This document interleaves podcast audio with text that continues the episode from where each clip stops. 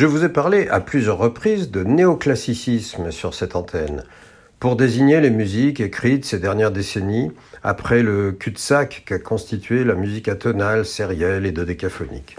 Eh bien, avec Nicolas Bacry, compositeur contemporain dont les œuvres sont très souvent jouées, on va même parler, selon sa propre volonté, de classicisme. C'est en effet dans ce cadre qu'il place ses propres compositions, et pourtant, bien sûr, quand vous écoutez du Nicolas Bacry, vous entendez bien de la musique actuelle et non une musique des siècles passés.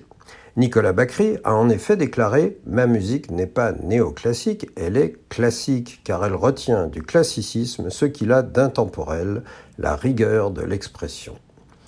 Nicolas Bacry, né en 1961 à Paris, reçoit tout d'abord une très solide formation musicale, couronnée par un premier prix de composition du Conservatoire national de Paris, puis par un séjour à la Villa Médicis à Rome, correspondant à l'ancien prix de Rome. Chargé de la musique de chambre à Radio France, il a fait programmer pour la première fois les principaux compositeurs internés à Thérésine pendant la Seconde Guerre mondiale, notamment Victor Ullmann et Gideon Klein.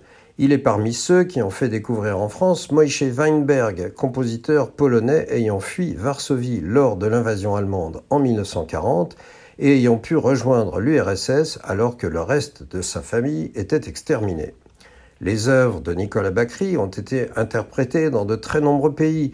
Elles comprennent sept symphonies, de nombreux concertos, onze quatuors à cordes et de nombreuses œuvres pour piano et pour d'autres instruments. Je voudrais citer notamment sa cantate Fils d'Abraham, écrite sur des textes d'auteurs juifs, chrétiens et musulmans ayant vécu autrefois en Espagne.